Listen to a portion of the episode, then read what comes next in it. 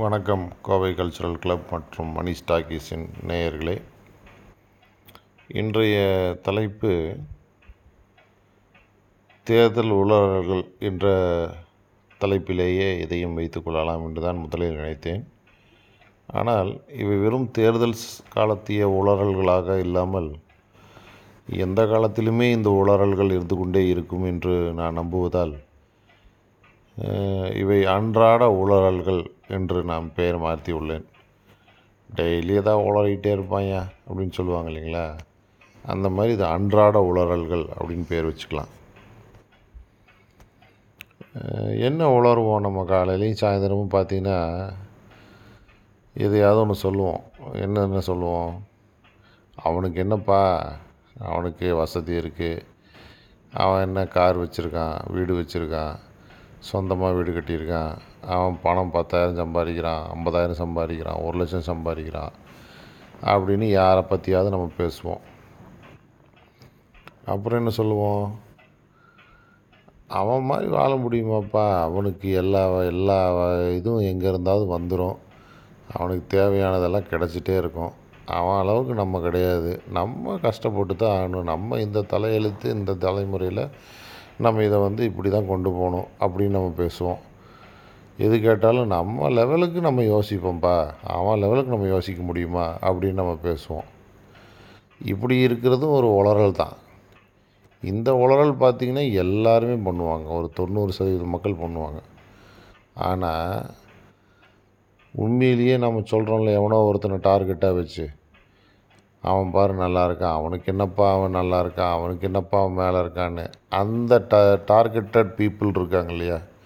நாம் சொல்கிறோம் ஓ நம்ம புலம்புறோம்ல ஒருத்தரை பார்த்து அவருக்கு என்னப்பா அவருக்கு என்னப்பான்னு. அந்த டார்கெட்டட் பீப்புள் என்ன பண்ணுவாங்கன்னு மட்டும் சொல்கிறேன் கேட்டுக்குங்க.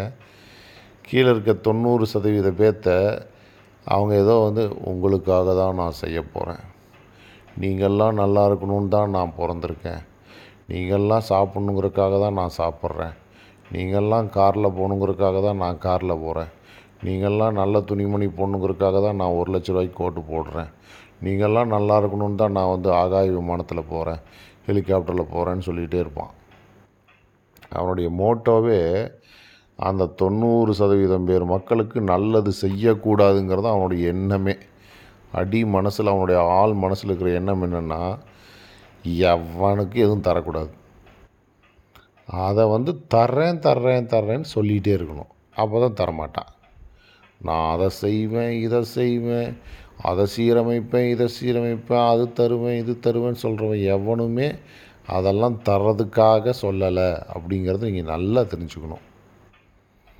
இது நீங்கள் வந்து சொல்லலாம். நீங்கள் வந்து இது எப்படி தேர்தல் சமயத்தில் சொல்ல வரீங்கன்னு. இது ஆக்சுவலாக எல்லா நாளுமே நான் அதை தான் சொல்லுவேன்.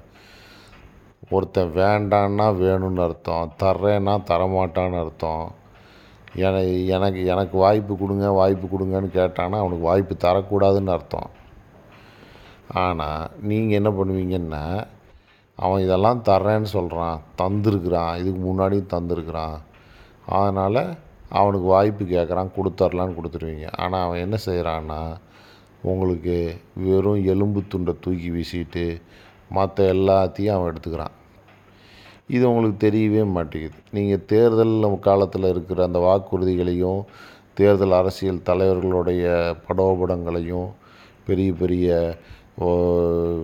இதையும் அவங்களுடைய ஆள் உருவத்தையும் பார்த்து அவங்க ஏதோ முக்கியமான ஆளுங்க மாதிரி நீங்கள் நம்புறீங்கல்ல அதுதான் நீங்கள் பண்ணுற தப்பு. உங்கள் கூட பக்கத்தில் நிற்கிறான் பாருங்கள் அவன் தான் உங்களுடைய வாழ்க்கைக்கு முக்கியமான ஆள். அவன் தான் உங்களுக்கு அன்னாடம் என்ன செய்யணும்னு செய்வான். ஒரு பக்கத்துலேயே இருப்பான். ஒரு பக்கத்தில் மளிகை கடை வச்சுருப்பான். பக்கத்தில் பேப்பர் போ போடுற பையனாக இருப்பான். ஒரு பால் போடுற பையனாக இருப்பான். ஒரு கீரைக்காரமாவாக இருக்கும். ஒரு காய்கறி கடைக்காரங்களாக இருப்பாங்க. ஒரு சலூன் வச்சுருக்கிறவராக இருப்பார். பக்கத்துலேயே இருக்கிற ஒரு டாக்டராக இருப்பார். பக்கத்தில் இருக்கிற ஒரு ஆஃபீஸில் வேலை செய்கிறவராக இருப்பார்.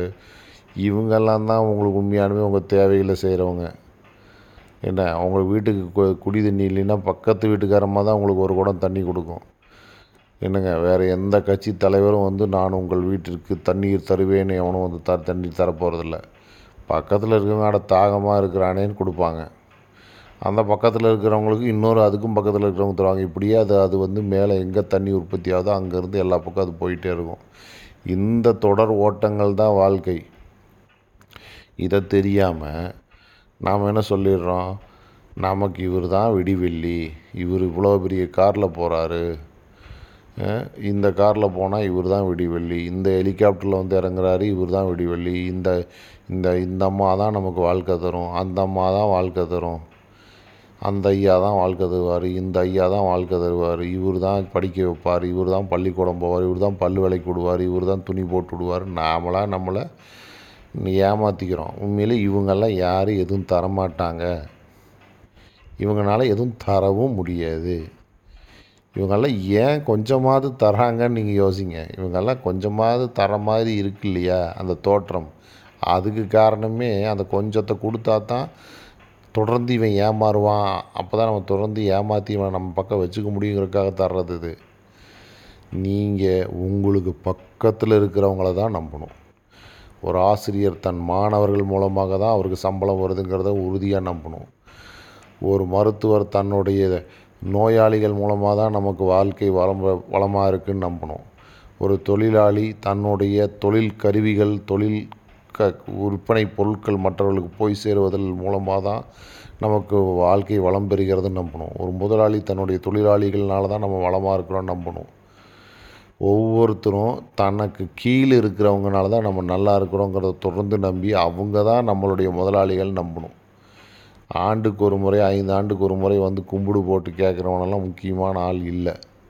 சரியா? இதை நீங்கள் எல்லோரும் புரிஞ்சுக்குங்க. அடுத்தவனை பார்த்து இவனுக்கு என்ன அவனுக்கு என்னன்னு நீங்கள் நினைக்காதீங்க. உங்களுக்கு என்ன வேணும்னு நீங்கள் நினைங்க. உங்களுக்கு பக்கத்தில் இருக்கிறாங்க பாருங்கள் உதவி செஞ்சுட்டு அவங்க தான் உங்களுடைய எல்லா காலத்துலேயும் தேர்ந்தெடுக்கப்பட வேண்டிய உறுப்பினர்கள். அவர்களுக்கு தான் உங்கள் ஓட்டு எல்லா காலத்திலையும் இருக்கணும். நன்றி வணக்கம். தமிழர்கள் தீர்க்கதரிசிகள் பிசுராந்தையார் என்ற புலவர் எழுதிய புறநானூற்றிலிருந்து ஒரு பாடல். இப்பாடலின் பொருள் இன்றைய அரசின் செயலை படம் பிடித்து காட்டுவது போல் உள்ளது. இதோ அப்பாடல். காய்நெல் அறுத்து கவலம் கொளினே மாநிறைவு இல்லதும் பல நாட்கு ஆகும். நூறு சிறு ஆயினும் தமித்து புக்கு உணினே வாய் புகுவதனினும் கால் பெரிது கெடுக்கும். அறிவுடை வேந்தன் நெறியறிந்து கொளினே கோடியாத்து நாடு பெரிது நந்தும். மெல்லியன் கிழவனாகி வைகளும் வரிசை அறியா கல்லன் சுற்றுமொடு பரிவுதவை எடுக்கும் பிண்டம் நச்சின் யானை புக்கப் புலம்போல தானும் முன்னான் உலகமும் கெடுமே. பிசுராந்தியார் புறநானூறு நூற்றி எண்பத்தி நாலாவது பாடல். இதன் விளக்கம் மிகச்சிறிய பரப்பளவு கொண்ட நிலத்தில் விளைந்த நெல்லை அறுத்து உணவு கவலங்களாக்கி யானைக்கு கொடுத்தால் அதனை யானை பல நாட்களாக உண்ணும். ஆனால் நூறு வயல்கள் இருந்தாலும் யானை தானே புகுந்து உண்ண ஆரம்பித்தால் யானை தின்பதை விட யானையின் கால்களால் மிதிபட்டு அழிந்த நெல்லின் அளவு அதிகமாகும். அதுபோல் ஒரு நாட்டின் தலைவன் வரி திரட்டும் முறை தெரிந்து மக்களிடமிருந்து வரி திரட்டினால் நாடு கோடிக்கணக்கில் பொருட்களை விற்று த தலைக்கும். ஆனால் நாட்டை ஆள்பவன் அறிவில் குறைந்தவனாகி முறை தெரியாத முறை அறியாத பரிவாரங்களின் தூண்டுதலோடு ஆரவாரமாக ஈவு இரக்கமில்லாமல் அநியாயமாக வரி வரியை திரட்ட விரும்பினால் யானை புகுந்த நிலம் போல தானும் கெட்டு தன் நாட்டையும் கெடுப்பான். எந்த காலத்திற்கும் பொருந்தும். எவ்வளவு அற்புதமான பாடல். இதை படிக்கும்போது பாடிகளும் தாடிகளும் உங்களுக்கு நினைவில் வந்தால் அதற்கு நாங்கள் பொறுப்பல்ல. நன்றி. வணக்கம்.